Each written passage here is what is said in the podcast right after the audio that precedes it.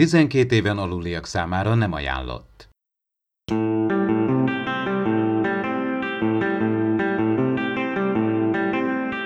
Ez itt az Impulzus Podcast, az űrszekerek Star Trek tematikus epizód kibeszélője. A fedélzeten Csaba, Attila és Dave.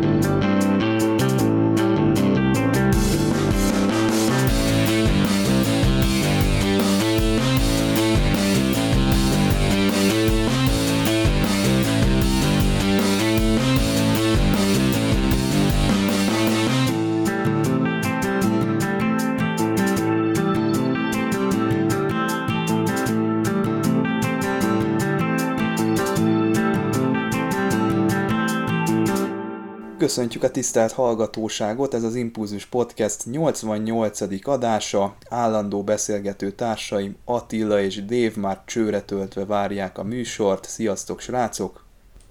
Sziasztok! Sziasztok! Az előbbi hang Attila volt, az utána megszólaló úriember pedig Dév, én pedig Csaba vagyok. Kezdjünk is bele, jó hírek jöttek, befejeződött a Picard sorozatnak a forgatása, és ezzel párhuzamosan azt is tudjuk, hogy Jonathan Frakes a Discovery harmadik évadának talán a harmadik részét rendezi, és megszólalt a Frakes, hogy ez a Discovery most egy kicsit még optimistább lesz, mint a második évad. Azért a Discovery-nek elég sűrűn változik a hangulata, még az első évadon belül is voltak sötétebb és felemelőbb részek, a második az már egy kicsit könnyedebb lett, szerintem ez a harmadik meg most lehet, hogy még könnyedebb vagy Star Trek-esebb lesz. Én egy kicsit úgy élem meg, hogy a Discovery az a franchise-nak az élő pajzsa, ami próbál így valamennyire alkalmazkodni a rajongói visszajelzésekhez, illetve igényekhez. Ti ezt hogy látjátok, hogy mi az, ami a, a Discovery-nek a változásait befolyásolja, mert lehet, hogy ezt csak én látom bele, hogy így puhatolódzik a, a rajongói körökben. Az is benne játszik, hogy azért menet közben itt szinte folyamatosan azért egy-két ember kicserélődött azért magába a stávba is. Valószínűleg néhány ember azért el is olvassa, amit mondjuk a rajongók az internetes portálokon írnak, és lehet, hogy valaki ezt komolyan is vette, hogy hoppá, a kezdeti irányjal egy kicsit problémák vannak, és most próbálnak valami újat írni ami tényleg azt mondom, hogy a régi rajongóknak is kedvez, vagy pedig azt mondhatnám, hogy még optimistában azt mondanám, hogy végre belerázódtak maguk a forgatókönyvírók is, meg a többiek is, hogy hogyan kell Star Trek-ket írni, és ezért ez a kis módosulás. De egyébként erre mondjuk volt több példa, mondjuk a régi sorozatoknál is, hogy a, ha megnézed mondjuk az első két-három évadot, egy mondjuk egy hosszabbból, akár egy TNG, vagy akár egy DS9-t megnézed, az utolsó évadok szinte köszönő viszonyban nincsenek a, az, a kezdetekkel, mert valamiért maga az, univer, az az univerzum, amit lefestettek, szinte teljesen más, mint amit az eredetileg elképzeltek. Jó, mondjuk ott is azért voltak azért, hogy közben Rodemberi meghalt, meg ott is más vette át a gyeplőt, meg stb. stb., de én mondjuk igyek, igyekszem azért pozitívan hozzáállni ez a dologhoz, hogy remélem, hogy tényleg igaza lesz Frakesnek, és tényleg egy, tényleg egy optimistább hangvételük, nem az a sötét, szinte depressziós vonal lesz, mint, mint amit eddig kaptunk például az első évadban. Igen, meg hát azért a régi sorozatoknál az egyes epizódok is eltértek egymástól, hol vidámabb, hol szomorúbb, hol drámaibb témákat hoztak elő. Itt viszont egy serializált sorozatról van szó. Az első évadban a Discovery-nél, mintha ilyen kis mini árkok lettek volna, mint a, az Enterprise-nál.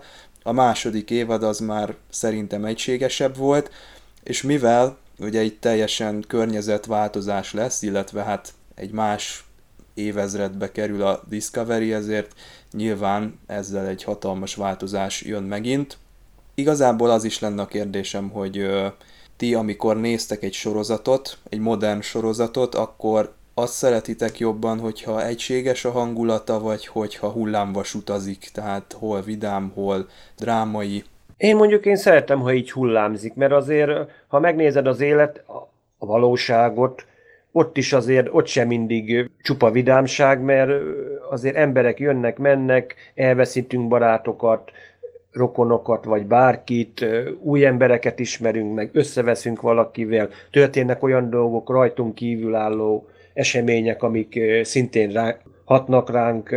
Az egyáltalán nem baj, hogyha egy sorozat, legyen az bármilyen, van bizonyos hullámzása, hogy egyik rész mondjuk vidámabb, másik kevésbé vidám, vagy esetleg akár tényleg sötét. Ez a fajta, hogy kicsit követi a valóságot, ez szerintem nem baj, mert az emberek nem egy például mondjuk Szifinél nem, nem egy vígjátékot akarnak, vagy pedig egy teljesen rózsaszín szemüvegen átnézni valamit, mert akkor az tényleg azt mondom, az egy romantikus film. Kapjunk egy olyat, ahol jó, lehet, hogy mindig a jó, lehet, hogy mondjuk a jó győz, de azért közben azért lássuk be az életben is azért nagyon sokszor áldozatok is vannak. Nem lehet mindenkit megmenteni, ahogy obi szokta mindig korholni Anakint. És mit művelt Anakin ennek fejébe obi -Wannal? Na de most első kérdés az volt Csaba neked, hogy a, a, most a Discovery harmadik évada, hogy mennyire lesz ez mennyire fejlődik és változik, hát mennyire lesz például itt optimista, tehát annyiban változik-e például, mint a korábbi sorozatok az egyes évadokban, hát végülis az evolúció az a szemünk előtt zajlik de utólag látjuk majd, tehát hogy egy TNG-re visszatekintve, hogy hú, mekkorát fejlődött, és milyen jó, hogy akkorát fejlődött, egy Voyager-nél talán már nem olyan szembetűnő, de minden sorozatnál volt, voltak forlópontok, lehet, hogy pont évadok, évadonként új szereplőbelépés, egy új történetszál, egy új szemlélet mód, de nagyon nagy változás nem viselt, viselt volna el egyik sorozat sem. Tehát már a Discovery-nek van azért egy, egy bizonyos pályája, megvannak, tehát úgymond azok a karakterek, vagy látványvilág, amivel dolgozik, tehát itt megint ne várjunk olyan csodát vagy csodálatos változást, aminek hatására mondjuk például az eddigi nem szeretők, vagy a Discovery gyűlölők, azok bekapcsolódnak, mert bármennyire is azok az írók, vagy azok a színészek egyre jobban belejönnek, és tudnak fejlődni magukhoz képest meg a sorozaton belül. Nem kell, hogy, és nem is lenne jó, ha olyan nagyok lennének azok a változások, amik most például hogy a jövőben járunk, ha most annyi minden változik, akkor már igazából az nem a, a Discovery lesz. Akkor már az egy új mm, sorozat kellene, hogy legyen. Tehát valami konzekvencia kell, hogy maradjon. Például pont ezt eh, én nem tartom jónak azt, hogy ilyen hullámzások vannak sorozatokon belül. Például nekem a eh, CW eh, kábelcsatornán nem mennek ugye az Arrow, az Öldiász, Flash, Supergirl, stb. sorozatok, és némelyiknek ott is az első évada az, az könnyed, laza volt, eleve úgy indultak ezek, hogy ezek azért elég ö, könnyed, ö, szuperhősös képregény sorozatok, aztán olyan sötétek lettek, hogy az hihetetlen, például az Ero, hogy az, az számomra hogy néztetlen már egy 5.-6. évad után. Még a Flash-re azt mondom, de ott is, ott például a karakterdráma, ott is rengeteg veszteség, tehát rengeteg olyan drámai elem épült be, és tartósan, ami alapján már azt mondta, hogy hát azt már úgy nincs kedvem nézni, vagy újra nézni. Tehát a, a, például ha az Orville átváltana egy sötét ö, tónusba, ami egyébként megtörtént ott annál a dupla résznél, nekem az például nem tetszik. A kélanos dupla rész. Mert az, én, én azt mondom, az Orville-hoz képest már túl komor. Hihetetlen erős a téma, ami ott elő van véve, de, de az, az nekem úgy előtt már az Orville-tól, ahol azért persze, hogy vannak konfliktusok, személyes drámák, és, és mondja, a fajközi rengeteg erkölcsi kérdés vetődik fel, de azért az, az, ahogy eddig kezelte a dolgokat, ahhoz nekem képest előtt. Tehát ilyen kísérletezéseket, amikor az ember benne ül egy sorozatban, akkor nem nagyon tetszik, vagy tehát akkor, akkor képes vagy akár ott hagyni is a, a, a sorozatot. Most ugye egy nagyon nagy ugrás lesz, és akkor így a rajongói mérce is megemelkedik, hogy, hogy szinte egy, egy cold reset, és akkor most bármit lehet csinálni. Szerintem nem lehet most sem bármit csinálni.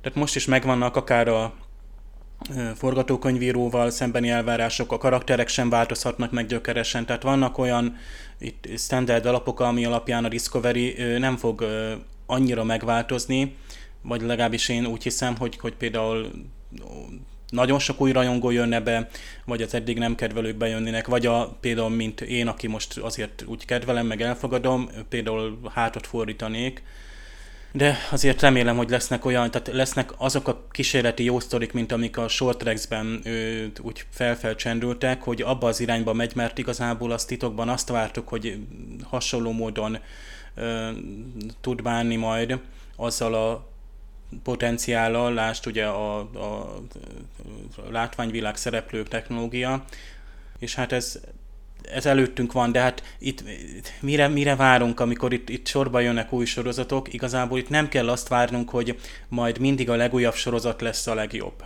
Tehát, hogy a, az, a sorozatoknak a mondjuk úgy a minősége, a produkciós érték az, az új, újabb magasatokra fog el, eljutni, hanem mondjuk úgy, hogy új szemszön, szempontok lesznek. Tehát én azt hiszem, hogy az a TNG standard, amit én standardnek tartok, vagy a TNG Deep Space Nine Voyager standard, amit ott kialakított a Star Trek, az már az meg-megújulhat, de igazából attól magasabb, úgymond science fictionben, vagy eszmei, erkölcsi mondani valóban filozófiában már nem lesz, nem is lehet elérni, ezért nem is olyan nagy baj, hogy esetleg alacsonyabb hogy mondjuk gyengébb lesz a, nem tudom, a, a Star trek a Discovery-nek. Gyengébb, igen, mert a TNG-nek ez a eszmei értéke az olyan magas, és annyit letett, hogy azt már nem lehet megközelíteni. Egyszer nem lehet megugrani, tehát hiába mondjuk azt, hogy a, a 100 méter világrekordját újból is meg lehet javítani, lesz egy pont, ahol már nem lehet tovább, bár csak dopingszerekkel ott meg már érezni fogjuk, hogy. Tehát ugye ezért van az, hogy, hogy fogadjuk el, ilyen a Discovery ebben a tartományban mozog, és nem fog a harmadik évad sem annyira gyökeresen újat hozni, hiába, hogy az a teljesen új időség és teljesen új ö, ö, fajok, vagy nem tudom mi lesz ott a 31. században. Tehát itt is szerintem a mérsékelt várakozás kell, hogy legyen, bár egy jó hír, hogy, Star, hogy Jonathan Frakes azt hiszem még a nyolcadik részre is visszatér, és azért az ő jelenléte azért még azért egy biztos pontot jelent a, a, a változó Star Trek világban. Szerintem egyébként eszmében mindig előre lehet lépni, és be lehet mutatni egy még felvilágosultabb és még felvilágosultabb emberiséget. Egy bökkenő van, ehhez kell egy Gene Roddenberry, aki ugye tüzes vassal, ügyvédekkel, az írókat távol tartva magától, mindenen keresztül menve átviszi az akaratát, ideig, óráig, amíg ugye ezt ő emberileg meg tudja csinálni. Igazából szerintem csak ez az akadálya ennek az egésznek. Na de, fogunk hallani a Discovery-ről és a Picard sorozatról. Októberben lesz New Yorkban egy Comic Con, és ott várhatóan azért fognak érkezni trélerek, hiszen hogyha a Pikárnak a forgatása befejeződött, akkor vélhetőleg több képanyagot is össze tudnak nekünk vágni, és hát a Discovery is előre haladt a gyártásban, úgyhogy én már igazából arra vagyok kíváncsi, mert a Picard egy kicsit túlsúlyban volt itt az elmúlt hónapokban. Jövő héten, szeptember 14-én szombaton lesz a Day of Stars 2019 rendezvény, ahol egy impulzus kerekasztal lesz, melynek a címe, hogy mindig a legújabb sorozatokat és filmeket gyűlöljük-e. Hát Dévnek volt erről egy cikke, és feléd is fordulok, mint ennek a témának a szakavatott képviselője, hogy van-e valami praktikád, amit tudsz nekünk javasolni, mit alkalmazzunk a megőrülés ellen, amit az interneten felelhető lélekromboló gyűlölet hullám okozhat. Van erre valami tanácsod? Nincs olyan ö, ultimatív tanácsom, mert én is sokszor szívesen és szándékosan bemegyek olyan dialogusokba és vitákba, ahol egy-egy új sorozat, új epizódnak a, a, a különböző nézőpontból teljesen ellentétes véleményen tárgyaljuk ki, és szerintem rajongóknak mindig meg lesz ez, csak nagyon érdekes, hogy itt a Star Treknek a, a múltja miatt úgymond előztesen merülnek fel, vagy nagyon korán azok a, a, az indulatok, amik úgy szóván teljesen előítéletszerűen ítélkeznek a, a következő sorozatról, félnek a rajongók, de gyakorlatilag minden ilyen nagy franchise-ban ez, ez megfigyelhető, hogy egy-egy csalódás után, mondjuk egy egy-egy új sorozat eleje csalódást okozott, utána már visszatér az az érzés, hogy, hogy fél, fél a rajongó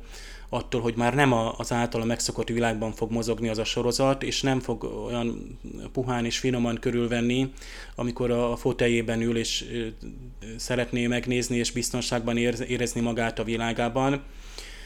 Tehát megteszik a sorosztók a nagy lépéseket előre, jönnek az új alkotók, vagy a régi alkotók új, új ötletekkel is szélesítik azt a világot, és próbálják elfogadtatni velünk, de sokszor az segít, ha elkerüljük azokat a fórumokat, vagy beszélgetéseket, amikben én azt hiszem, hogy nagyon befolyásoljuk egymást, mi rajongók és a, véleményünk nagyon hamar megváltozhat, amikor például olyan közegbe kerülünk, ahol például mindenki azt mondja, hogy ez tök jó epizód volt, és ezt szerettem, vagy egy sorosztot szerettem. Például egy, pont egy, egyik CBS sorozatnak a hát ilyen rajongói fórumait olvastam újra, és tipikusan egy olyan helyen, egy olyan blogon, ahol nagyon szokták szírni az ilyen típusú sorosztokat, nevezetesen az ilyen nagyon egyszerű sztori, ilyen feel good remedy sorozat, és, és és mindenki szerette. Tehát mindenkit elvarázsolt az, hogy, hogy tök egyszerűen is lehet történetet mesélni, vagy éppen erőltetett összefüggésekkel is, és ha végén jól érzed magad, és, és szívesen visszakapcsolsz, vagy újra nézed, akkor gyakorlatilag jól érzed magad. És ez egy Star Treknél, ahol viszont nem egy új sorozatról van szó, hanem ugye újabb és újabb változtokról, meg folytatásról, meg újrakezdésekről.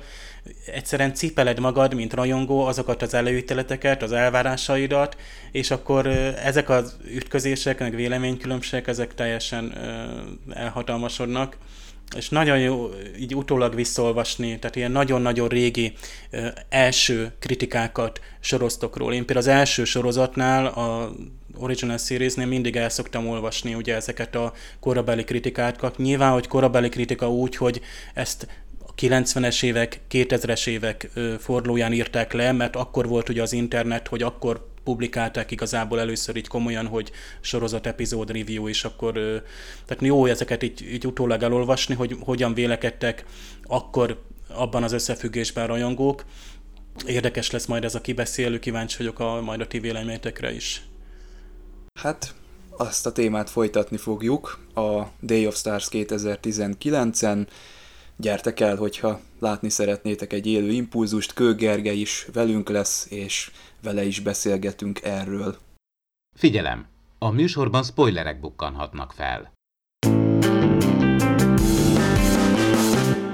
Egy visszatérő forgatókönyvíró, Stephen Kendall és egy visszatérő szereplő, Roger C. Carmel az iMud című epizódban. Erről beszélünk ma, továbbra is Dave és Attila a beszélgető társaim. Ennél az epizódnál Gene Roddenberry felkérte David Geroldot, hogy csináljon egy erős revíziót a forgatókönyvön.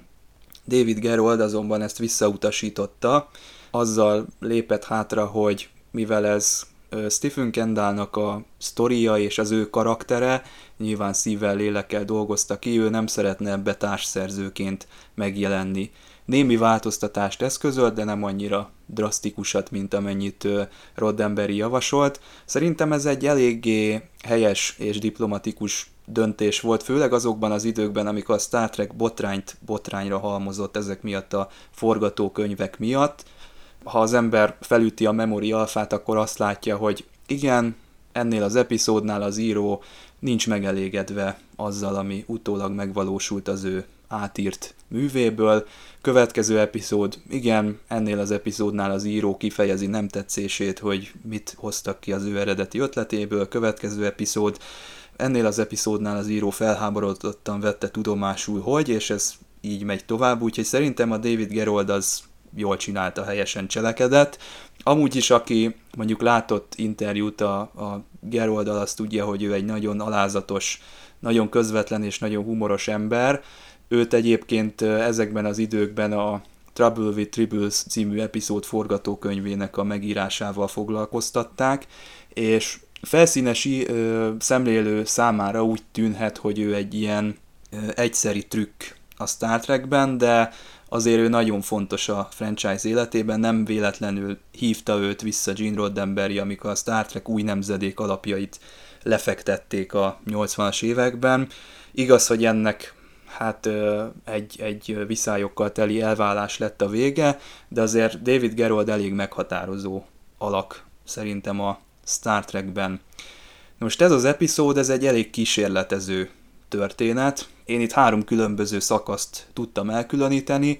Az elején ez még egy szokásos Star Trek történetnek tűnik, androidok jönnek, eltérítik a hajót, itt valamiféle drámára is számíthatunk ezek alapján, a képsorok alapján.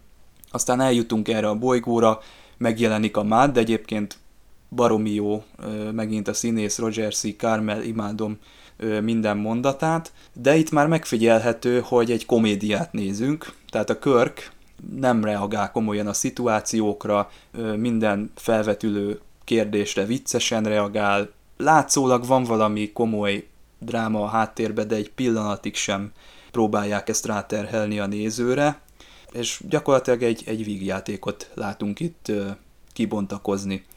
Aztán az utolsó szakaszban már valami teljesen agyfasz történik, ott ugyanis már nem egy, ott megszűnik Star Trek-ként funkcionálni ez a produkció, sőt megszűnik filmként is létezni, ott egyszerűen egy színházat látunk, az ne tévesszem meg senkit, hogy esetleg a tévéképernyőt vagy a monitort bámulja, mert egy színdarabot nézünk, és a színdarabok közül is egy olyan színdarabot, ami nem egy történetet mesél el, hanem egy valamiféle ilyen próbadarabot.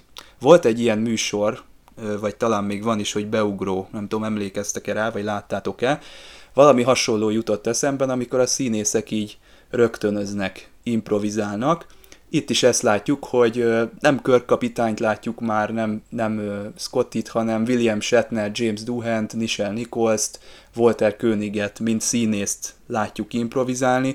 Egy kicsit olyan érzésre is hasonlít ez, amikor egy sportoló bemelegít, tehát nem magát egy sportadást nézünk, hanem egy bemelegítést, vagy amikor a jazz zenészek leteszik az alapkoncepciót, és elkezdenek improvizálni valamit. Tehát ez bontakozik ki, és ez a fajta kísérletezés, ez igazából nem egy útkeresés már. Én azt érzem, hogy a Star Trek itt már nagyon jól érzi magát a bőrében, és ez az, ami miatt egy ilyen beleférhet. Itt a második évad elején, közepén ez a sorozat már a csúcsra ért. Abban az értelemben, hogy a, a színészek, a karaktereik bőrében százszázalékosan berendezkedtek, amit határokat lehetett felfeszegetni, tabukat a korszakra jellemzően azt a sorozat megtette.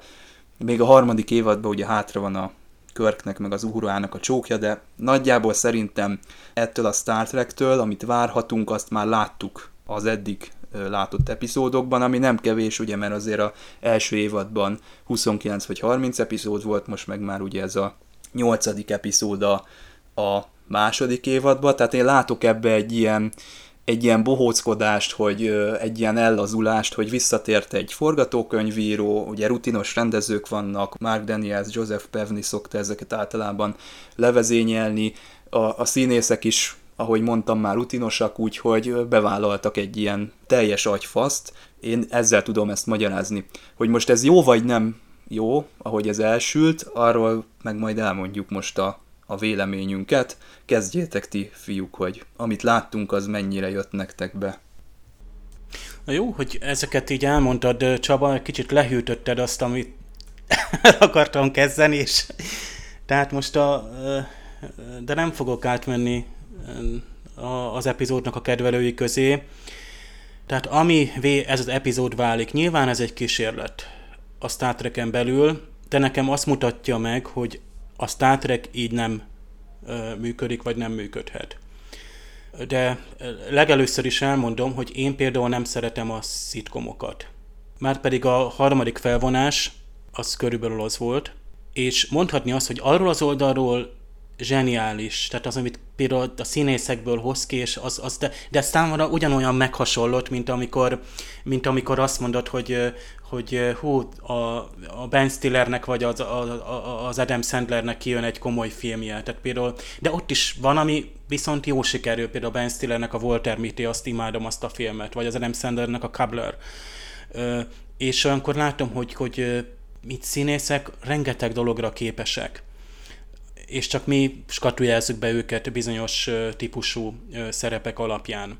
Tehát itt, amit, amit itt mondtál, itt voltak éppen Mára Shatner, meg a, a, a Leonard Nimoy játszik, és azt láttam is, hogy átjön, hogy ez itt a Leonard Nimoy, ez már nem a, nem a, a, a Spock, amikor ott a Spock megpróbálja nyakfogást például a, a, a, ott az Androidon, itt már, itt már azon humorizálunk, mint amikor teszem azt egy conventionon lennénk, és a, a, a Spock meg a Shatner mondjuk így elkezdenek ilyen szitkomot játszani, hogy, hogy játsszuk ki azokat a humor adóászokat, amiket nem lehetett a sorozatban, mert túlságosan le van szűkítve a Star Treknek a műfaja.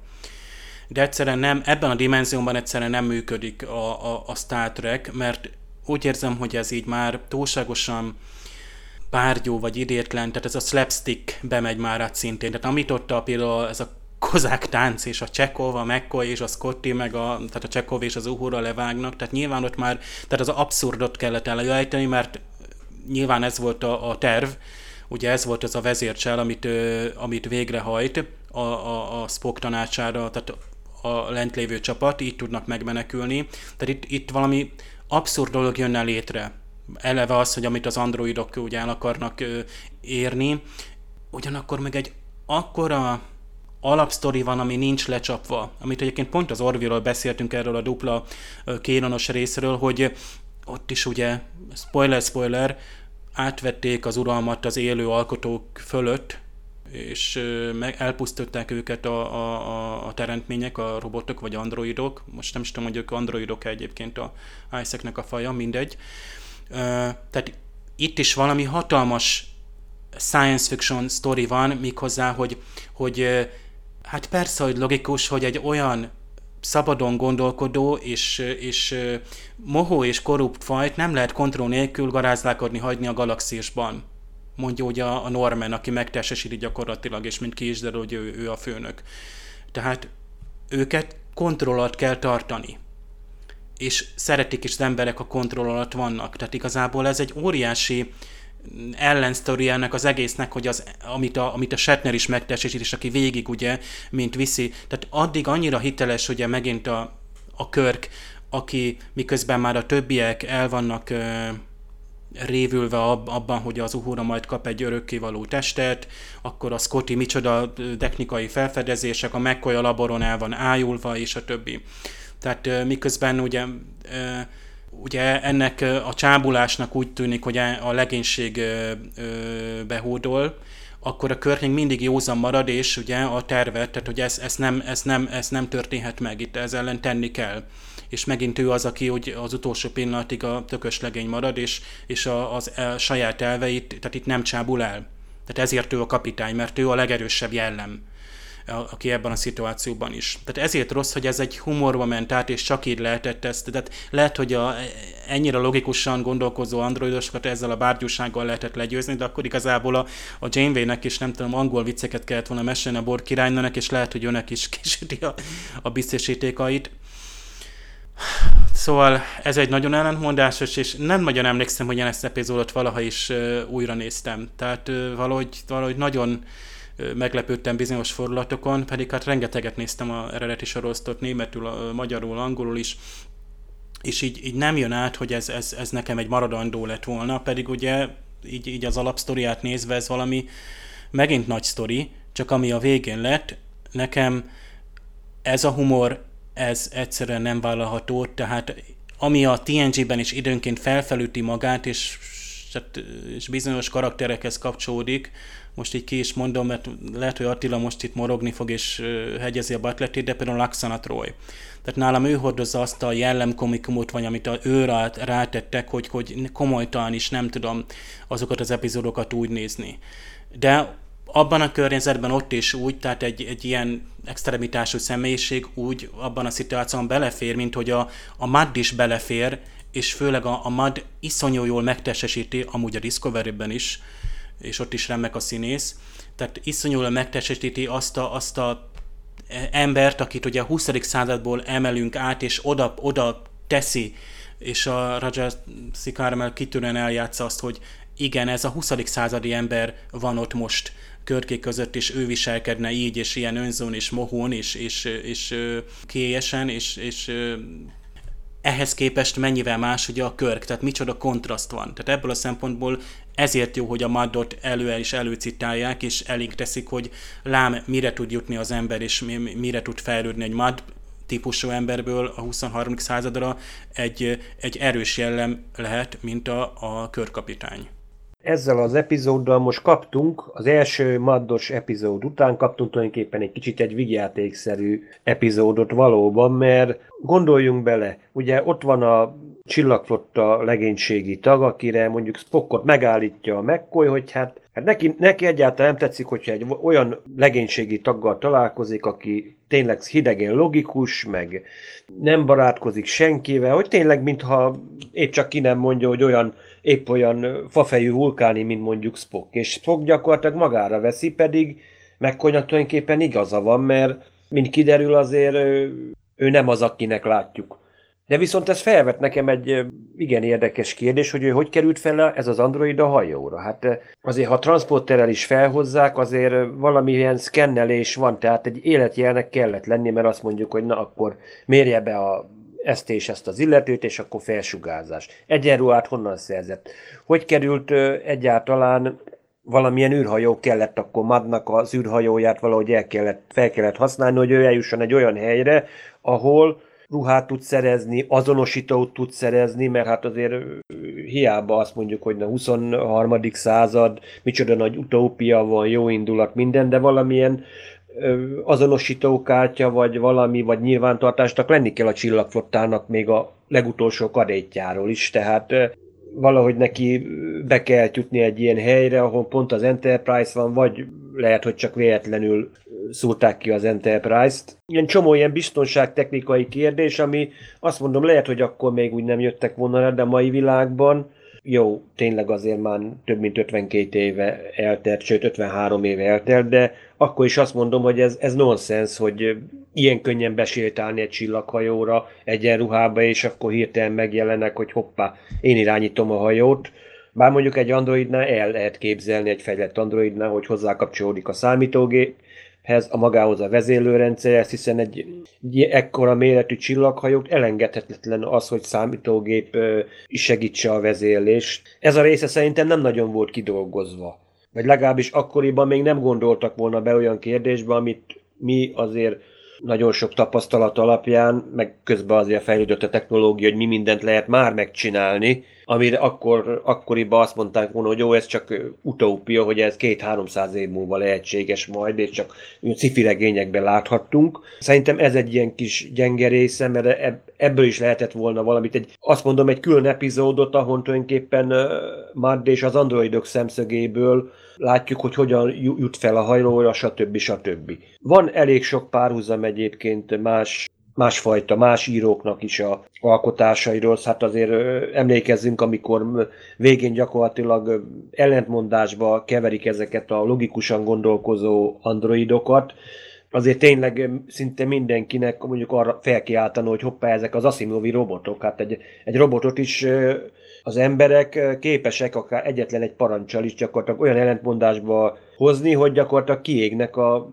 teljesen az áramkörei. Hát nagyon sok, Asimovnak nagyon sok könyve, elbeszélése pontosan erre alapul, hogy ellentmondásba keverjük a robotot a robotika három törvényével, és csak mivel nem, egyszerűen nem tudja feldolgozni a robot azt a paradoxont, ami elé állítják, gyakorlatilag kiég az agya. Tehát itt e, ismét egy ilyen érdekes párhuzamot, ami egyébként nem is véletlen, mert egyébként a sorozat előtt Asimov és maga Roddenberry nem ismerte egymást, csak történt valami, Asimov megírta szépen a, egy hosszú levelet magának Roddenberrynek, hát tulajdonképpen kritikát is megfogalmazott, meg egy elég, meg sok egyebet is. Na az a lényeg egyébként, hogy ez a két ember később azért tényleg nagyon nagy barátságba keveredett, hát nem véletlen, hogy a tényleg technikai konzultás volt magához az első mozifilmhez is, tehát mit hoz az élet, tényleg a két legnagyobb tudományos fantasztikumnak a félistene, azok gyakorlatilag találkoztak, és tulajdonképpen együtt is tudtak működni, anélkül, hogy mondjuk ízekre szedjék egymást egy-egy technikai vagy bármilyen kérdésben, mert azért Asimovról tudni kell, hogy ő nem csak szifiket írt, ő neki azért elég sok egyéb szakmai képesítése volt, ő írt, írt krimit, írt tudományos könyveket, robotikáról írt egyébként egy komoly, nagyon komoly használatosítást, ha kellett vicceket is írt, legalább két kötetet tele, teleírt a általa ismert viccekből. Ő is egy ilyen polihisztor volt tulajdonképpen, ami manapság ritkaság, tehát volt miből egyébként hogy akár Star Trek, vagy akár a későbbi más egyéb szifiknek meríteni, hogy tulajdonképpen szívó munkásságából is. Nekem nem csak az androidos skifi novellák jutottak eszembe, hanem az ilyen társadalomtudományi dilemmákat feszegető gondolkodók, például Stanislav Lem, neki voltak hasonló gondolatai. Az a vékony mondani való, amit itt Dave említettél, az szerintem nem más, mint hogy a jövő társadalmait nem diktatúrákkal és nem terrorral lehet majd sakban tartani, hanem a jóléttel. Ez akkoriban egy elég népszerű gondolat volt, és hát itt a, itt a Star Trekben is megjelent, és hát be is igazolódott, mondhatjuk ezt szerintem, anélkül, hogy elkezdenénk itt konteózni. Itt a humort említettétek, szerintem nem érdemes leírni ezt az epizódot egyfajta humorral, mert itt többfajta vicces megnyilvánulás van, és szerintem ezek így elkülönülnek, vagy rétegződnek. Ugye van az a Stella dolog, ez hát igen, ez a, ez a legalja, hogyha mondhatunk ilyet, ez az El Bandi, ez a rémrendes családféle megnyilvánulás, viszont pont annyi mennyiségben, hogy még élvezhető, és szerintem még ez is jó. Tehát az a két jelenet a Stellával, az, azon én rögtem, nem teltek róla elnézést, akár mennyire gyarló is volt az az egész, valahogy olyan viccesnek tudtam találni. Illetve ugye a Madd és a, a Körk között zajló párbeszédek szerintem azok is jól vannak megírva, tehát humor szinten ezzel én nem nagyon látok kivetni valót, talán Dave, te is azt mondtad, hogy nem önmagában a humorral van itt probléma, hanem hogy nem illik bele ez adott esetben a, a Star Trekbe. Hát ez már ugye lehetséges, ezt már aláírom. És mindenképpen el kell választani azt a, azt a fajta ilyen színházi előadást, ami az epizód végén zajlik, mert ott már az a humor, hogy lebontják a negyedik falat, tehát amikor ugye utánozzák a fézereknek a hangját, az már egyértelműen a, a saját maga paródiájába való átfordulásnak a, a jelzése. Úgyhogy ilyen szempontból szerintem vegyes a kép, és ezek azok az idők, amikor, amikor a Star Trek kísérletezik a humorral, jön majd az említett triblis epizód, az valahogy jól sült el, vagy valahogy maradandóbb lett, és, és sokkal nagyobb sarokkő lett a, a Star Trekben a, a helyes humor használatnak a, a megtestesítőjeként, mint ez, a, ez az iMud. Bár ennek az iMudnak én megmondom őszintén, hogy nem nagyon ismerem a, a megítélését, mert Dave ugyanúgy, ahogy te, én ezt nekem eszembe nem jutna soha újra nézni. Sajnos, mert ugye azért a, a Roger C. Carmel az, az nagyon nagy kedvencem, ugyanúgy, ahogy Attilának.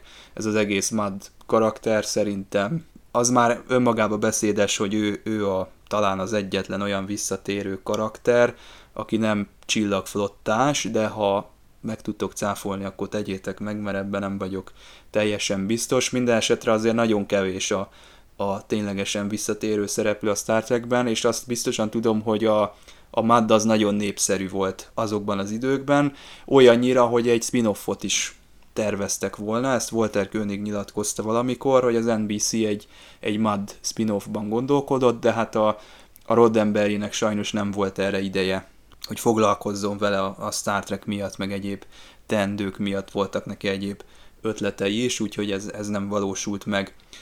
De én szerintem kanyarodjunk vissza ehhez a, ehhez a jólét dilemmához, mert mégiscsak ez, a, ez ennek a, az epizódnak szerintem a, a központi témája, hogy a halálba kényeztetni egy fajt, méghozzá úgy, hogy ne legyen kedve az eltunyult embernek se felfedezni, se forradalmat csinálni, meg úgy egyáltalán semmit.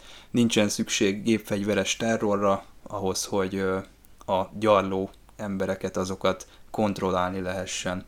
Mondjuk az egyik kulcs szó ebben az epizódban azt mondom a hatalom. Amikor úgymond a gép felülemelkedni próbál úgymond az alkotóin.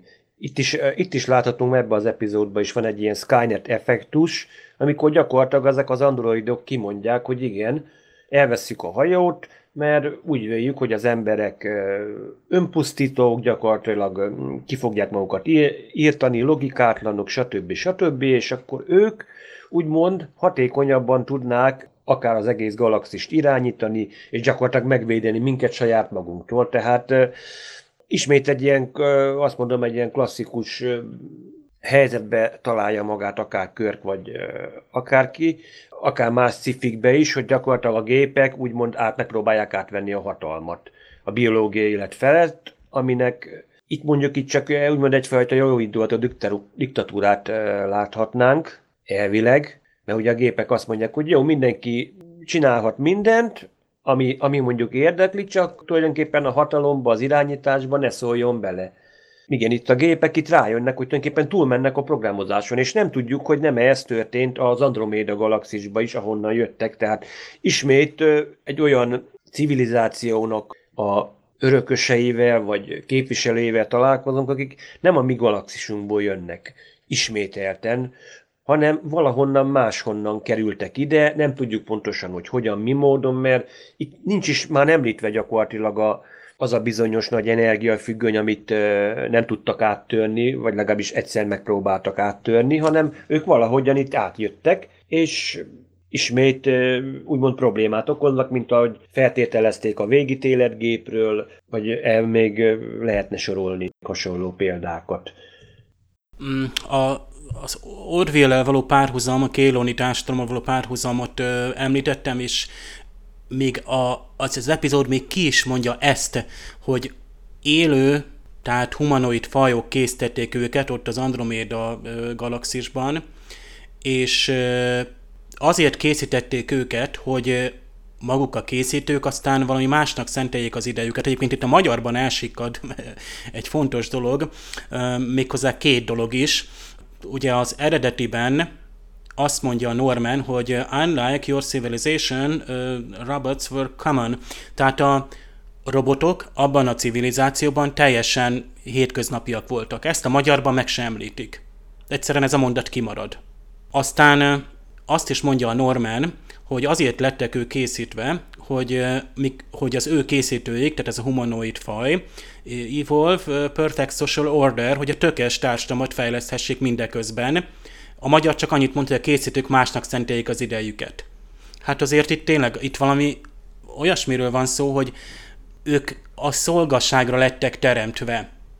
És az első, aki igazából célt adott nekik, az a MAD volt. Ezért érdekes egyébként, hogy amikor a maddal szembefordulnak, meg egyáltalán minden humanoiddal, tehát hogy, hogy, hogy nem lehet, szintén Norman mondja, hogy ezt nem lehet így hagyni, hogy free run in the galaxy, a magyarban szintén elsikad ez. A nem tudom mi volt egyébként a fordítóval, hogy nem ivott kávét, vagy amúgy mindig dicsérem a Star Trek fordítást, itt egyszerűen egész mondatok tűntek el, Oké, okay, hogy itt olyan humorok meg poénok is vannak, hogy nehéz lefordítani, de talán majd, ha még lesz idő a végén mondok egy pár ilyet, hogy egyszerűen tele volt megint ilyen e, szinkronhibákkal. Tehát itt a magyar azért azt, azt viszont szépen mondja, hogy mohó és korrupt faj kontroll nélkül garázdálkodik a galaxisban, ugye az emberekre vonatkozóan, illetve úgymond szabadon szaladgál, és kon- kon- kon- kontrollálni kell. Tehát, tehát ez, a, ez a konfliktus, tehát itt az ember-gép konfliktus, ez, ez nagyon jól, tehát ez az ős science fiction Ugye itt az iRobotot mondtuk, mondjátok, hogy ez, ez nagyon ott van abban is, hogy ö, ugye csak kiszolgálásra teremtett élőlény előbb-utóbb rajtunk is uralkodik, de vajon miért akar amúgy uralkodni rajtunk? Ez egyébként nekem teljességgel érthetetlen, hogy hogy jut el igazából egy, egy tökéletesnek teremtett lény, ahol gyakorlatilag az erkölcsiség is úgy szólván tökéletesen át van adva, vagy pont, hogy a, például az alaptörvények által szabályozva, odáig, hogy hogy ilyen erőszakos módon akar például egy rendszert létrehozni. Ugyanakkor itt is, hogy persze nem bántja az embereket, és ugye az alaptörvény, és ezt használja ki Körk ezzel az egész hát, húzással a végén, hogy azt, az alap, hogy őket bántani nem fogják. Tehát addig csinálhatnak, és addig tehát okozhatnak például ellentmondásokat. Tehát itt ez most nem egy olyan gép, amelyik egyszer majd lesújt, és, és félni kell tőle, ezért lehet ugye ezzel a módszerrel, ezzel a humorral ugye az ellentmondást létrehozni bennük, mert nem kell félni attól, Tehát ugye itt ez teljesen olyan, mint amikor a, tudom, a James Bond vagy más filmben kirőgjük a főgonosz, mert amúgy meg ostoba és nevetséges, és úgyse fog bántani. Tehát itt ez azért egy kicsit itt, itt sánti, tehát itt a komolysága elveszik a, azzal, hogy, hogy ugye itt korlátozva van a, a, a, ennek, ezeknek a gépeknek vagy androidoknak az uralma, tehát úgymond nem, nem bánthatja az embert. Másik, hogy a MAD miért szimpatikus a MAD figurája? Mert mindig ezt, ugye ezt a szabad, tehát ezt, ezt a ügyeskedő és simlis alakot testesíti meg, és a színész, mindkét színész nagyon jó hozza azt, hogy, hogy nagyon jól el tudja adni neked, hogy te jó Isten, hát hogy te mit csinálnál, ha androidokkal vernéd körül magad, akik tökéletes? Hát persze, hogy férfiként nőket hozol létre, és sehol nincs egy férfi, mert azt mondja, annak mi funkció lenne. A másik, amelyik már azért egy komolyabb, hogy ugye a Mad Min is bukott le, hogy ő ilyen patent, tehát ilyen szabadalmi vagy kereskedelmi, vagy nem is tudom milyen jogokkal kezdett el hazárdírozni, tehát pontosabban, hogy ott a denembieknek, hát a magyar úgy azt mondja, hogy vulkáni atomgenerátornak a szabadalmát adta át. Egyébként az angolban itt csak annyi van, hogy ilyen fuel synthesizer, tehát valami üzemanyag szintetizáló, ami szintén egy elég komoly tanulmány lehet. És tehát ő ugye egy szabadon gondolkodó, tehát a, még a körtől is, már a körk is voltak éppen egy ilyen amerikai szabadság ideál testesít meg, de inkább aki úgymond korlátok között használja ki a lehetőségeit. Tehát ugye miről szól a szabadságunk? Szabad vagyok, és bármit megtehetek. Jó, vagy szabadon oda mehetek, ahova akarok, de mondjuk egy, egy, egy, egy metrón, vagy egy, egy vonaton ülve nem széttárt kézzel, vagy ugrándozva nem vehetek részt az utazásban. Tehát mindig megvan egy, a szabadság a korlátokban ö, ö, valósul meg. Tehát ugye nincs az abszolút szabadság, vagy hogy abszolút ö, törvény ö, sincsen, vagy nem lehet. Tehát ez a, ez a MAD másik oldalát fejezi ki ennek, hogy, hogy igazából ezzel az ügyeskedéssel ő azt mondja, hogy tehát miért nem lehet, tehát miért nem lehet mondjuk szabadon átadni mondjuk tehát a tudáshoz, miért, tudáshoz mindenkinek joga van. Tehát nekem rögtön a, a, az jutott eszembe, hogy az internetnek a világa, ami ugye elszabadult a 2000-es években, hogy, hogy de hát nekem jogom van ahhoz, hogy hozzáférjek mondjuk egy, egy, egy, egy, egy, egy zeneműhöz, egy zenealbumhoz, az egy filmhez. öntudatos torrentező? A torrent, öntudatos torrentező, amit azóta azért egyébként, tehát mióta egyébként a jogászok is és már azért kifonomult módon fogtak hozzá, tehát nem azzal a, a, a, ugye a, a, az első lépésekkel, hogy ez, ez abszolút tilos és abszolút, tehát megvannak, és nem kiskapukról beszélünk, hanem úgymond igen, van jogod, hogy, hogy például te saját magad számára sokszor is vagy biztonsági másod készít, készíts egy, egy, egy zenei felvételből, de azt nem teheted már te közzé, tehát birtokolhatod, vagy a magyar mindig emlegetik a torrentezők, emlegetjük, na tényleg emlegetjük, hogy ugye Magyarországon nincs olyan törvény, amelyik azt írtaná, hogy te adatokat, tehát zenei vagy videó anyagokat töltsél le az internetről, amíg azt tovább nem osztod, a torrentezés egyébként tovább osztod, tehát azért itt te, te, te, te, te, te ezzel már el, meg, megsérted azt, tehát igazából itt a kiskapuk között, a, tehát ez a, ez a ügyeskedés mindaddig működik, amíg ilyen kis stílűen űzzük, aztán majd egyszer oda kopintanak nekünk, mondjuk azt mondja a Disney, hogy hát majd az új Star Wars filmet csak egy hét múlva mutathatja be Magyarország, már volt erre is példa, mert annyian lehúzták mondjuk az előzőt, és akkor kicsit elgondolkozunk, és azt mondja az egyik torrent szolgáltató vagy közzétevő, hogy bocs gyerekek, akkor ezt és ezt és ezt nálunk nem lehet majd letölteni, mert ez és ez és ez a mondjuk egy, egy magyar szerzőnek a könyvét itt nálunk nem lehet letölteni, mert azért legyen már korlátja a korlátlanságnak. Tehát azért ne duhajkodjunk már, mint hogy itt, itt, itt, itt is arról van szó, hogy, hogy van, a szabadságnak kell, hogy legyen határai. És nagyon érdekes, amikor Madd és Körk is elkezdenek együttműködni, amikor már ugye nyilván az androidokkal szemben kell, és nyilván az, a Madd a saját kis ügyeskedő ö, simlis módján, ugye ő egy jellemkomikum, tehát ezért az abszolút ki is, ki is használja, tehát ezért abszurd nekem, hogy a, amikor a által megszokott karaktereket, tehát a Spockot meg a McCoy-t látom, hogy, hogy előadják ugye ezt a színjátékot, hogy ez már nekem az túlzás, tehát nekem ott, ott elveszíti, a, a, ott, ott elrepül, ugye, ott, ott túl ki, kimegy a képernyőből, és, és, és, és, és nem fekszik rá, és, és, és nem jó a, a, a szinkronja a dolgoknak azon kívül meg ezek a kérdés, ezek a felvetések borzat. Például volt itt felvetve az, hogy egy emberi agyat androidba ültetve, tehát az örök lét. Hát ez is micsoda téma. Hogyha ez működhet. Egyébként még tudjuk, még követelik a Spock's Brain című epizód, amikor Spockot át akarják ilyen bolygó komputernek használni, tehát még itt agyakkal fogunk dobálózni a, a, a, a Star Trekben, de ez is, amit egyébként, és itt el is hiszett például Uhurának a csábításnak nem tud ellenállni, tehát ő, ő az 500 éves android működési koron itt teljesen el is csodálkozik. Na ez egyébként nekem nem annyira tetszett, mert a Star Trek az valahogy újra és újra beleesik abba a hibába, hogy valami elképesztően borzasztó képet fest a nőkről. Tehát itt előjön a Scotty, a McCoy, akiknek olyan vágyaik bontakoznak ki, hogy valahogy kiterjesszék önmagukat, valahogy a tudásukat kamatoztassák, és fejlődjenek, és szintet lépjenek, és úgy dolgozhassanak tovább, ez a vágyuk. Uhurának mi a vágya? Hát, hogy szép maradhasson 500 évig. Tehát ez azért szerintem elég gagyi elég béna. Ahogy mondtam, a Star Trek azért feszegetett határokat a, a korba, de hát nem mindent sikerült neki. Ha már így Dave végleg megakasztottalak, akkor ugye egy szóba hoztad a, a magát a szabadságot, és nekem végig ez volt a fejemben, hogy az embernek kell a szabadság, azt arra csapva azt mondjuk, hogy enélkül ö, nem lehet, meghalunk, de vajon nekünk a szabadság, vagy a szabadság érzete kell, vagy a szabadságnak az illúziója kell. Tehát nekünk igenis kellenek azok a privilégiumok, amikkel, amiknek a 99%-ával mondjuk nem fogunk élni.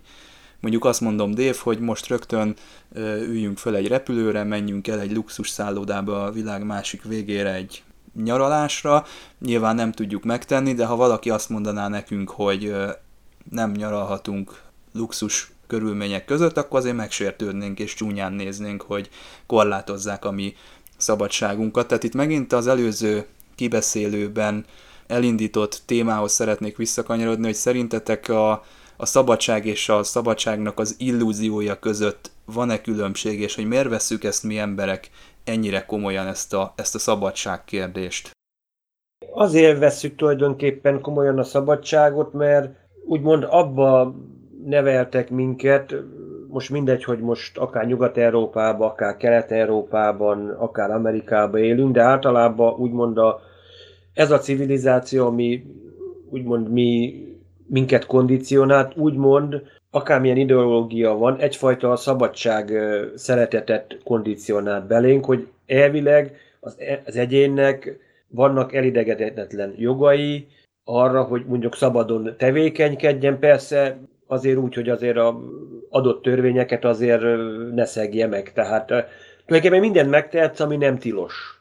És úgymond a gépek, e, gépeknek ezt nem tudod úgymond beprogramozni egy gépbe, mert a gép nem képes arra, hogy úgymond rugalmasan kezeljen bármit bármilyen eseményt. Ő gyakorlatilag ő szó szerint, betű szerint követi a parancsokat. Ez épp olyan, amikor tényleg informatikánál mondják az embert, hogy hát nem a gép a hülye, amikor hibát jelez, hanem egyszerűen rosszul lett beprogramozva, mert nem tud azzal mit kezdeni, azzal a helyzettel, amit, amit mi emberek gyakorlatilag könnyűszerrel átsiklunk, akkor is, hogyha azt mondjuk, hogy egy-két adat hibás, de egyszerűen a gépnél ez, ne, ez nem lehet előfordulni. A gép az csak feketén-fehéren tud gondolkozni, mi úgymond emberek ennél sokkal rugalmasabbak vagyunk, és mi úgymond értjük a szabadság fogalmát. Egy gépnek nem tudod megmagyarázni, hogy mi az a szabadság.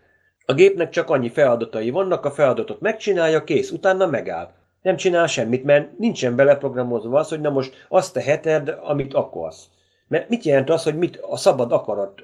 Szabad akaratod nem tudod neki megmagyarázni, nem tudod beprogramozni még azt mondom, lehet még száz év múlva se fogod tudni, mert ez annyira, azt mondom, annyira logikátlan egy cselekedet, amit nem tudsz leírni sem matematikai képletekkel, sem programnyelven nem tudod elmagyarázni egy gépnek, hogy ezt hogy működik. És éppen ez a különbség mondjuk a, tényleg egy ilyen hideg, a hideg vaslogika, és úgymond az individualista érzelem világ közt, ami mondjuk az embereket is jellemzi. Vagy akármit, hogy azért Mondjuk egy vulkán is, mint láthatjuk, képes akár hazudni is. Hiába azt mondjuk, hogy ők logika-logika, egy gép nem tud. Mert akkor rögtön abban a pillanatban ellentmondásba kerül a programozásával, mert neki úgymond adott eredményeket kiszámít, csak azt az eredményt azt rögtön ki tudja adni, de az nincsen beleprogramozva, hogy na végezzél egy számítást, és akkor ő hamis eredményt mondjon. Ahhoz tényleg egy olyan fejlett mesterséges intelligencia kellene, amelyik tud hazudni. A gép nem tud. Nem tudod beleprogramozni, hogy hamis eredményt adjon meg. Ha, és itt is a gépeknél ez a probléma, hogy ők se tudnak úgymond hazudni, mert ők szolgas, úgymond szolgálatra lettek tervezve, vagy szolgálják a, azt a fajt, vagy akár éppen mandot, mert éppen nem volt, aki úgymond parancsokat adjon nekik, és ez, ez, a, ez nem volt beléjük programozva. És hogyha, mint ahogy Mad azért el akart volna menni, és azt mondják, nem, nem engedjük el. Tehát tényleg az aranykalitka effektus, hogy a gépeknek szüksége van arra, hogy valakit kiszolgáljon, sőt, tovább megyek, a gépeknek arra van szükség, hogy ők ö, nekik megmondják, hogy mit csináljanak, mert önmaguktól nem tudnak mit tevékenykedni. Meg kell nekik mondani, hogy mit tegyenek.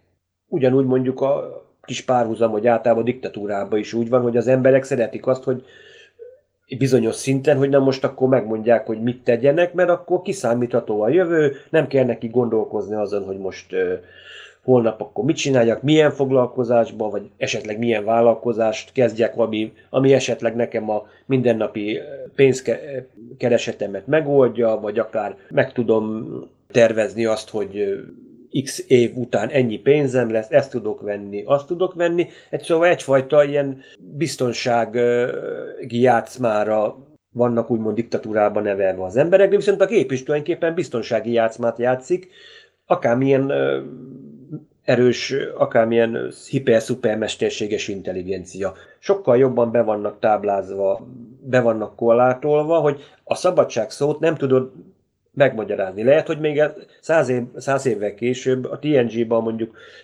Data leülne Picarddal szembe, hogy megkérdezze, hogy mi az a szabadság. Lehet, hogy Picard meg se tudna szólalni, hogy most hogy magyarázzam meg neki, meg hiába egy fél órán keresztül beszélne, Data azt mondaná, nem értem, nem értem. Pedig láthatjuk, hogy azért ő azért tényleg szabad idejében nagyon sok mindent csinált, mert ő emberhez akart hasonlítani, de csak nagyon sokáig csak utánozni képes az embert. És itt van a szabadság, hogy nekünk nincsenek kötelező feladataink. A gépeknek van. A szabadságfokokról is lehet szó, hát például a mai robotok, legyen az egy ipari robot, de legyen akár ilyen már humanoid robot, például ott hatalmas lépés az, hogy egy robot már hasonló például mozgási szabadságfokokkal rendelkezzen, lásd például két lábon járás. Tehát egy, egy, egy például tíz évvel ezelőtt még a legnehezebb feladata volt az ilyen robotépítőknek, hogy egy robot például lépcsőn tudjon járni és tehát ne guruljon, vagy egyéb más eszközökkel, hanem tehát gyakorlatilag a, ami nekünk embereknek meg teljesen természetes és tehát ugye ezek a humanoid, tehát ugyanakkor meg mennyire korlátozottak vagyunk, tehát hiába, hogy humanoid szabadságfokunk sokkal több van, mint mondjuk egy mai gépnek, megint más dologban korlátozottak vagyunk, de hát ameddig nem érzed, ahogy mondtad Attila, hogy, hogy, hogy amíg nem tudsz róla, hogy korlátozó vagy, addig minden rendben van. És itt Ja, ez az, ezt a definíciót akartam hallani. Nem, nem tudtam, hogy ez a válasz a kérdésemre, de most, hogy kimondtátok, most, most így, így elégedett vagyok. És Jim Carrey és a Truman Show eszünkbe juthat, hogy addig jó, amíg nem tudod, hogy, hogy meddig terjed a világodnak a, a, a határa, és addig jó is. Ugye arra repülőre persze, hogy én is fölpattannék és, és elutaznék, mondjuk a legközelebbi, teszem azt az októberi New Yorki őszi conventionre, és ott élőben nézném a Pikárnak a szereplőit, de azt viszont arra például konkrétan nem vágyok, hogy mondjuk egy űrugrást tegyek meg, egy, egy teszem azt egy, egy, egy, egy öltözékben, vagy elugorjak a marsra is 10 másodperc alatt odaérjek. Tehát a, a, a vágyaink azok a korlátozva vannak a meghatározottságaink által.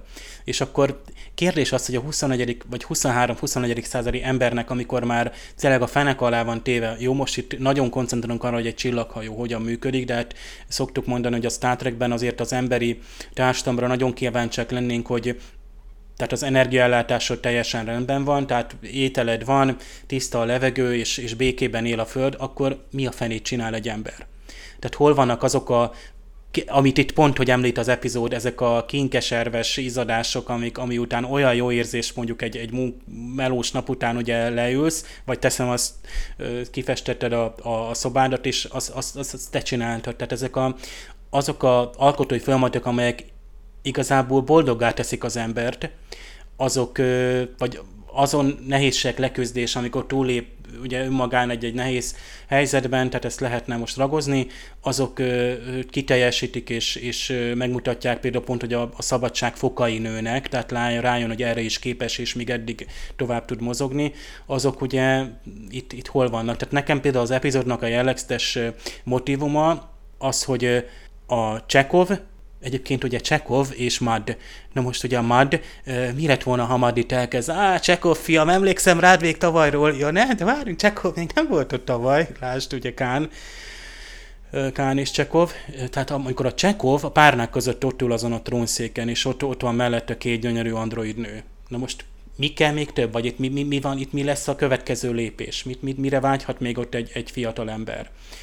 Szóval itt, itt itt szerintem ezt mutatja meg nagyon jól ez epizód, és lehet, hogy bizonyos részei talán bárnya módon, de pont ez, hogy, hogy eh, hol lépjük át, tehát mi lenne, ha tényleg a agyunkat beleteszik a, a, a, az android testbe, és, és mondjuk évszázadokat élünk, és, és megélünk, akkor, akkor képesek lesznek még azokat az élményeket fellogozni? Lesznek még olyan új vágyaink, ami, amivel, tehát ha bármit megkaphatok, akkor onnantól hol, hogy, hogy lépek eh, tovább és biztos, hogy eljut ide az ember, és akkor, akkor jön az, hogy majd univerzumokat teremtesz, és tényleg ez a poszthumán, meg transhumán korszak erről fog szólni majd, mint ezer, tízer vagy százer év múlva, hogy, hogy akkor már egy teljesen más, akkor már lehet, hogy egy másodperc alatt egy egész univerzum megte- megteremtését és megsemmislését, az egész történetével együtt átéled, és az fog téged szellemileg kielégíteni, nem pedig egy, egy 45 perces kétdimenziós Star Trek epizód. Most kétdimenziós úgy értem, hogy nem ilyen 3D-s, vagy ilyen virtuális, meg elmében átélt valami.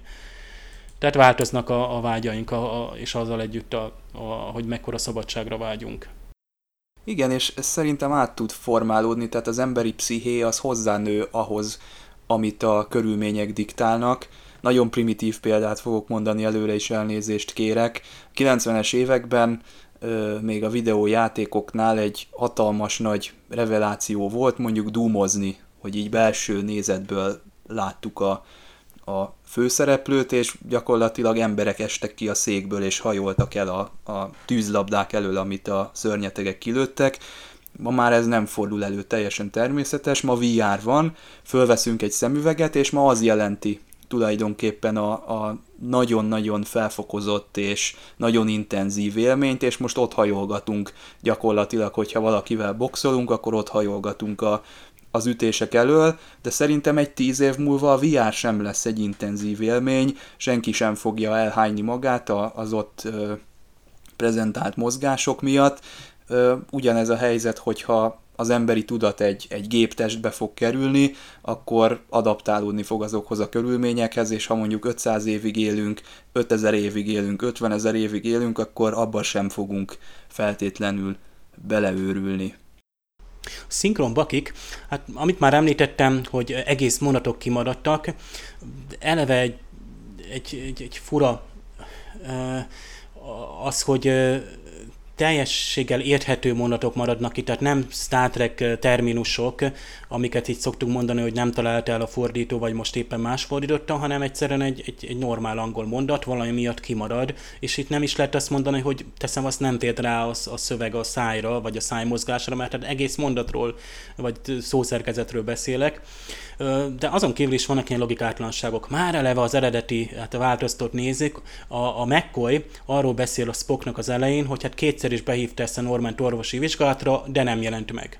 És a Spock az meglepően félváról veszi a dolgot, sőt, ugye elkezd élcelődni eleve a mccoy hogy, hogy hát ez nem is meglepő, mert biztos a mccoy a nem tudom, a villogó masinái, itt angolban egyébként teljesen más ilyen beats and rattles, nem tudtam rájönni, hogy az mi lehetett, szerintem a, a fordító is kikerülte.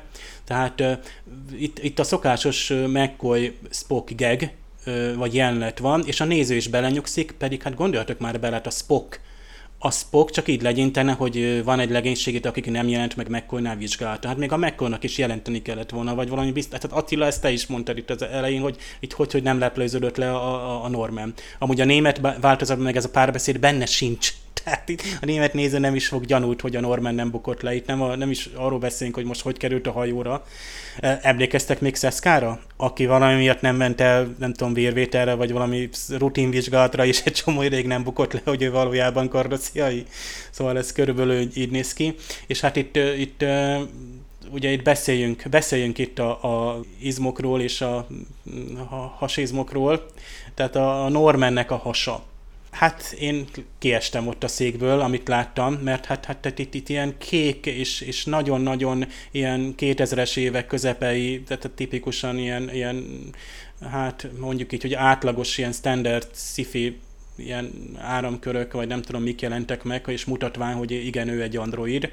És, és hát Csaba engem tájékoztattál, hogy ez bizony a felújított változatban van, az eredeti változatban ilyen normál nyomtatott áramkörök vannak, amit a 60-as években képzeltek el, és én, én és meg is néztem ott, hogy én tök hülyeségnek tartom azt lecserélni, ilyenkor érzem, hogy az eredeti sorosztot azért nem kell mindenütt felújítani, tehát nem ez fog engem látványvilágban lenyűgözni, mert az a 2000-es években betett remastered kép, hogy egy, egy, egy áramkört lecserélünk, nem egy bolygóról van szó, vagy egy csillaghajóról, ahol egy modellt esetleg egy, egy nagy felbontású látványra lecserélünk. Itt fölösleges volt, mert nem hozta nekem azt az érzést, mert már, már elavult. Tehát már érzem, hogy úristen, ez ilyen az Enterprise-nak a kora, amikor még akkor voltak ilyen, ilyen CGI, vagy ilyen elektronikai megvalósítások, ott egyébként nem volt rossz, itt már érzem, hogy ide semmiképpen nem illik, a toszba nem illik bele, a mai sorozat látványvilágban meg megint nem illik bele, mert már tíz, é, tíz éves is elavult. Gyorsan, akkor szinkronbakik, nagy baki az, hogy a magyarban Körk kérdezi a Scottit, hogy, hogy, hogy hol van a behatoló. Az angolban Körk egyenesen kijelenti, sőt figyelmezteti ugyanezen a helyen, the intruder is in your area, tehát a, a, az ön területén vagy a részlegében van már a behatoló nem szinkronbak, de közvetlenül azután van egy olyan jelenet, hát ugye, hogy Körk és Szuló, ugye Szuló, hát, a hát konzoljából kinő ez a, hát ez a mikroszkóp, vagy ilyen okulus, vagy nézőke ö, szerkezet, amiben ugye belenéznek, amit amúgy nem értek, tehát a Spocknál is van ilyen, de lényeg az, hogy ott hát próbálják ugye a Norman által indított hajót hát megint az uralmuk alá vonni, és hát ö, Szóló nem tudja, pontosabban azt a parancsot kapja, hogy kapcsolja ki tehát hogy a hajtóműveket. És Szulu hát el is kezdett a szokásos módon, hát a, a ilyenkor természetesen random gombokat nyomogat, és felvillannak a konzolján gombok, viszont figyeljük meg, tehát egy pillanatra a Szulu lenyúl a széke mellett jobb oldalra valahova, és ott, mintha ott ö, hozna működésbe valamit. Mi jut eszetekbe arról? Tehát arról van szó, hogy kapcsoljuk ki, csökkentjük a sebességet, vagy kapcsoljunk ki, lassuljunk le, és valaki lenyúl ö, jobb oldalra valahova, és valamit működésbe hoz. Egy 60-as években meg ma is mi jut eszedbe?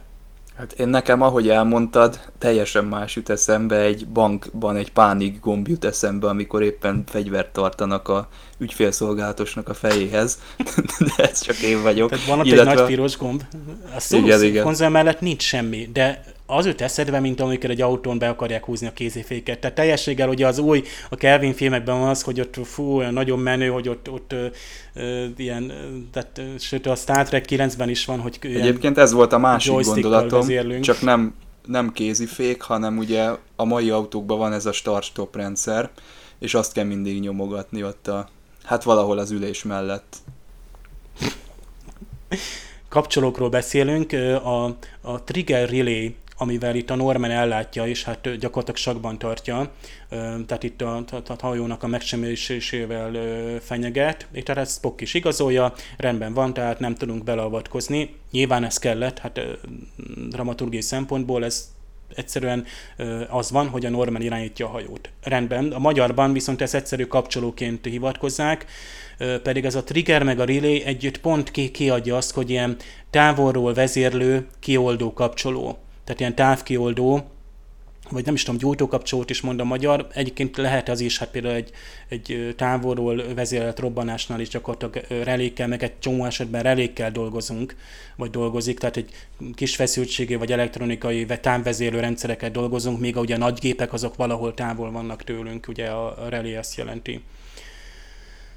Ladybug egy skót kifejezés, ezt a viszont a mat használja, akiről én nem tudom, hogy skót lenne, nyilván a Scotty lenne skót, Mindenesetre ez a kis haver vagy haver jól visszaadja a magyarban, ezzel semmi, semmi gond nincsen.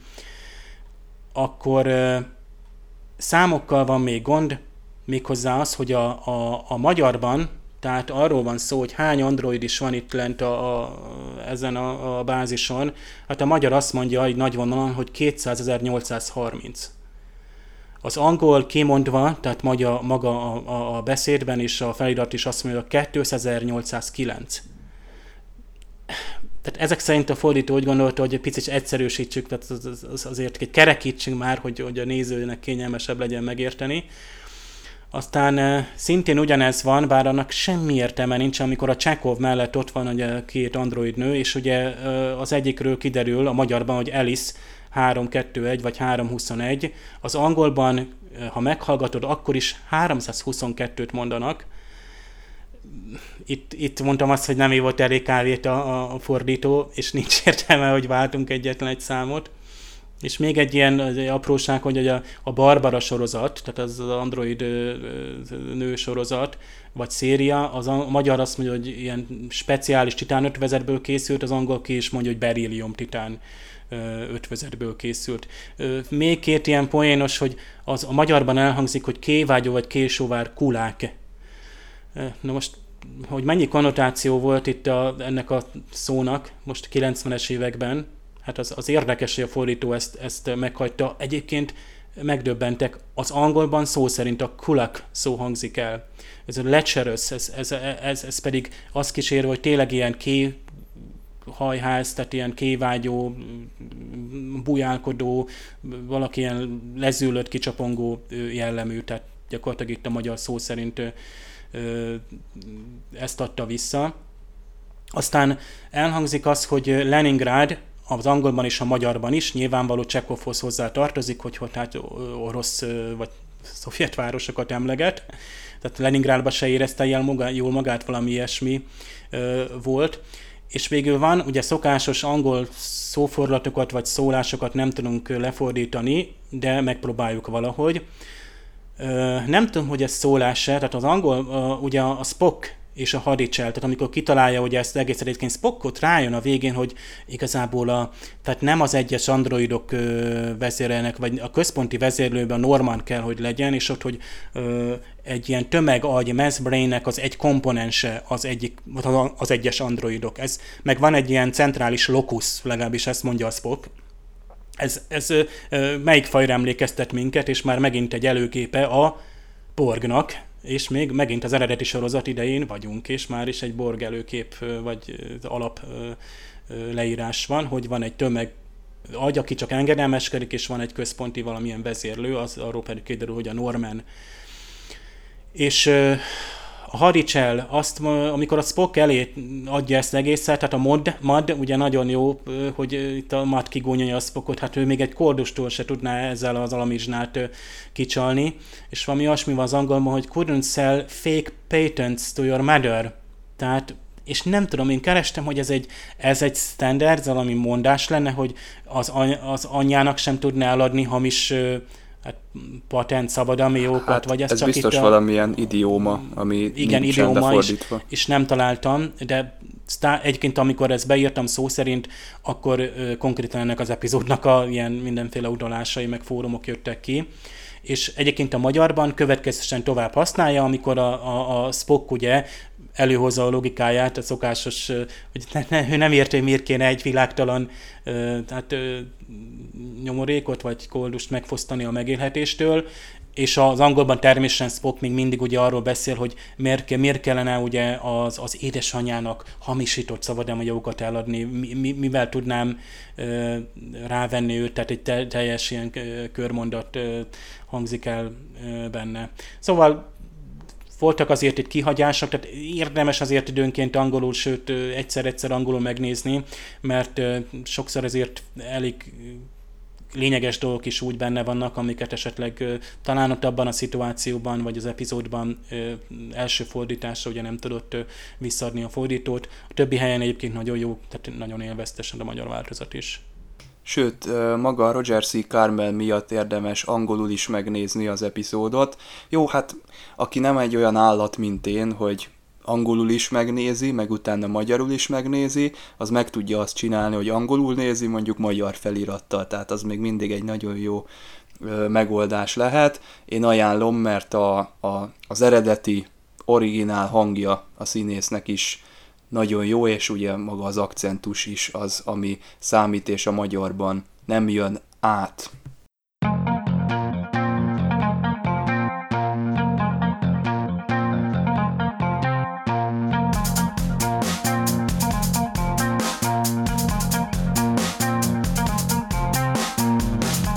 Mark Daniels biztos kézzel vezényli le ezt az epizódot, számos új beállítás és új díszlet jelenik meg. Ez a rendezés nekem nagyon tetszik, ellentétben a múlt heti epizóddal, ahol alig találtam a műsorhoz borítóképet. Itt most beletekertem ebbe az epizódba, és szinte mindegyik beállítás teljesen jó, esztétikus, jól kijönnek a háttérből az egyenruhák, a színészeknek az arcai, szóval ez, ez a része nekem nagyon tetszett, bár ugye a forgatókönyvvel együtt ez a rendezés is elég kísérletező, de ez a kísérletezés ez jól sült el.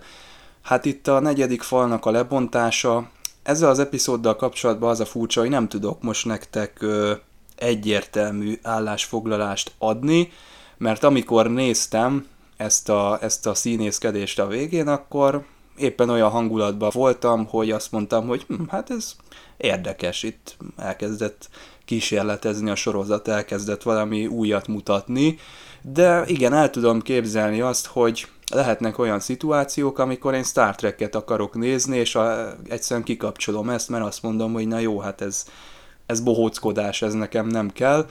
Úgyhogy nekem az a konklúzióm, hogy aki először nézne Star Trek-et, az ne ezzel a résszel kezdje véletlenül se, semmiképpen se, ugyanúgy, mint ahogy a előző héten megnézett macskás epizódot se.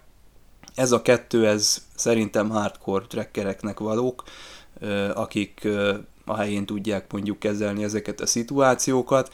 Én nem szeretném látni a az ismerőseimnek az arcát, mikor ezt az epizódot nézik. Lehet, hogy nem ezt fogom megnézni, úgymond elsőre, ha éppen valami úgymond atoszból szeretnék megnézni, de azt kell mondjam, hogy egy lényeges epizód. Att, attól eltekintve, hogy tényleg néha nagyon poénosra vették a figurát, ami egyébként mondjuk nem baj, mert azért egy kicsit időnként azért lazítani is kell, és tényleg azt kell mondjam, hogy a, a nevetés az néha tényleg gyógyító erejű, és ha eltekintünk egy-két ilyen gyermekbetegségtől, amit egyébként láthattunk, akár magába az epizódban, vagy akár a magyar szöveg esetében, hát a fordítók is emberek, meg vannak olyan tényleg olyan kifejezések, amit a Magyarországon itt nem, Magyarországon nem értenénk olyan angol nyelvű szófordulat, hogy tényleg csak bámulnánk, mint bolyó az új kapura, hogy most mit akar ez jelenteni, mert nem értenénk, hogy mi benne a humor. Én úgy magára erre az epizódra, ha egy tízes skálán mondjuk adnék egy hetest. Mert szórakoztató epizód, megvannak benne egy-két olyasmi, amin tényleg el tudunk gondolkozni, akár maga a szabadságfogalma, a gépek használhatóság, hogy mi a gépnek a célja egyáltalán, mert itt is mondjuk nagyon látszik, hogy a gépek szinte ugyanúgy, mint ahogy Asimov néha kimondja, hogy a gépek gyakorlatilag arra születtek, hogy darkálják az embereket, vagy más gondolkodó lényeket, hogy a előbb-utóbb odáig elfajzik a dolog, hogy a gépeknek szüksége van úgymond főnökre, vagy úgymond gazdára, akinek a kívánságát teljesítik, és ebbe azért megvan a veszély hogy ez elfajulhat odáig, hogy a gép úgy gondolja, hogy igen, gazda az jó, teljesítem a kívánságait, de azért ő fontos dolgokat ne csináljon. Hanem éppenséggel mi sokkal hatékonyabbak vagyunk, és jobban el tudnánk irányítani bármit, amivel eddig a gazda foglalkozik. És ebben tényleg sajnos itt ez már tényleg előrevetülése a Borgnak, vagy akármelyik más cifi univerzumban a gépi gondolkodásnak a problémái, akár a Dűne sorozatban, akár a gépi intelligenciáknak a úgymond a térnyerése, ami egyébként egy ilyen ősi történetként jelenik meg magába a dűnébe, hogy miért is nem használnak számítógépeket, meg robotokat, mert annak idején a gépi intelligenciába beleprogramozódott valahogy a hatalomvágy, és gyakorlatilag megpróbálták az embereket úgymond letaszítani a képzeletbeli uralmi trónról. Tehát aki mondjuk ilyen kicsit fifikás, csavaros történetet akar, és még nevetni is akar, akkor annak tudom ajánlani ezt a epizódot. Első nézésre nem ajánlom én sem, sőt eltanácsolom azt, aki netán ezzel akarná megnyerni, mert a humor oldaláról úgy gondolja, hogy be lehet vonni esetleg egy, egy eredeti sorosztot nem ismerőt, mert ez a része öregedett nagyon sokat.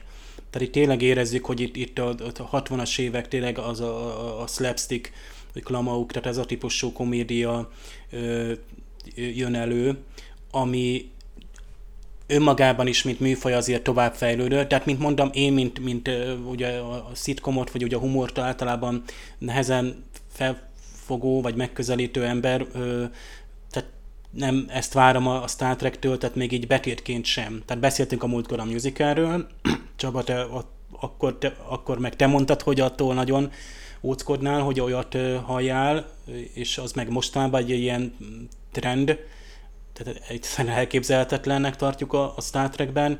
Én meg ezt tartom, tehát egy ilyen meghasonlott dolognak, meg, meg, meg kicsit idétlennek, és, és pont, hogy a, a, a jó alapsztorióhoz, tehát egy, egy nagyon jó embergép sztorit kaptunk megint, ami, ami egy, egy, egy mind, mind hatalmas kincs, a Star Trekben is borzasztóan előremutató, még most is, tehát most is, amikor már itt hát még nem, de azért itt, itt, tehát itt egy-két évtized és tényleg itt járkálnak majd közöttünk is robotok, tehát ezek a humanoid jellegű, vagy androidnak mondható kvázi már ilyen robotok, és a mesterséges intelligencia is úgy fejlődik, hogy, hogy tényleg itt robot vágyakról beszélünk, robot látomásokról, tehát vannak nagyon előremutató tendenciák ebben az epizódban. Ez a, a csak a jólét, csak a kenyér nem elég, ez, ez nekem egy maradandó lesz, hogy a, most már a lényegéről is beszéljünk, hogy mi az, ami megfogott, és tényleg az emberi agy, mint androidba ültetett, és, és tehát a, a kombináció, az ember-gép kombináció, ugye megint a Borgra is gondolhatunk, az Enterprise-t elfoglaló android legénység. Na arról ugye azon is lehet gondolkozni, mi van, ha egy hajót androidok üzemeltetnek. Megint, megint az Orville jut eszünkbe. Mi van, ha egyszer egy android sereg neki áll, és akkor egy hajót elfoglal, vagy robot sereg. És ugyanakkor meg lehet, hogy a robot történetek előbb-utóbb el fognak tűnni, tehát minél jobban körülvesznek minket a, a nem emberi entitások, tehát amik most még nagyon sokszor csak szoftveresek, és nehéz megfogni azt, hogy teszem azt egy, egy, egy nem tudom, egy, egy Facebook, egy Netflix mögött már olyan, olyan adatfeldolgozó és, és intuitív jellegű metódusok dolgoznak, amik már-már úgymond a vágyainkat próbálják kitalálni, egyszerű adatokból számolva, tehát megfigyel engem a Netflix, és azt mondja, hogy hát neked az Another Life című sorosztot kéne megnézned, mert állandóan ilyen scifiket böngészel megnézel, akkor te valami ilyen, ilyen hardcore sci vegyes salátának biztos örülnél, mint az a, sorozat. És, és én azt mondom, hogy oké, okay, ajánld nekem, mert én már ember vagyok, és terpeszkedek egy nagy székben, mint a voliban, ugye a pufi emberek a jövőben, és, és engem androidok kell, hogy kiszolgáljanak, és akik szeretnek engem kiszolgálni. Hát ez, ez, ez a ez egy olyan álom, ami, ami egyébként egy csettintés, és lehet, hogy ez ö, ugyancsak valóra fog válni. Tehát teremtünk egy, egy minket kiszolgáló, mint hogy most is a gépek ugye minket szolgálnak ki, de ugye a gépek lázadása is elég közel van, sőt már kell is, hogy legyen, ha az első Terminator filmet nézzük. Jó, hogy a, a Star Trek abból a szempontból, hogy mégiscsak egy pozitív vagy humorosabb oldalát közelíti meg, hogy nekem a körknek a, a, a, tehát a, a körköt ezekben a pillanatokban bírom, tehát nem amikor így humorizál, mert egyébként azt szerintem Shatnernek a gyenge pontja. Amikor viccelődik és, és poénkodik, hát viszont azok a pillanatok, amikor ő, ő, ő Körk, tehát az a, az, a, az a tökös kapitány, aki tényleg ellenáll a csábításnak, miközben azért itt látjuk, hogy mindenkit a maga gyengéjével megpróbál megfogni a, a MAD, vagy az Android sereg, addig ő azért azt mondja, hogy ez azért nem. Tehát ezt nem, nem hagyhatjuk. Tehát nincs, nincs, nincs, nincs olyan vonal, hogy jön egy Barbara típusú Android, és a körk azt mondja, hogy hú, de jó nő, és akkor ő is nyilván, hogy nem férne bele a személyiségébe. A másik, ami fölmente nekem az epizódot, hogy ez már másik év, a másik évad nagyon erős, és, és szemet tudunk húgyni egy ilyen, egy-egy ilyen epizód fölött, és azt mondjuk, hogy megtűrhető,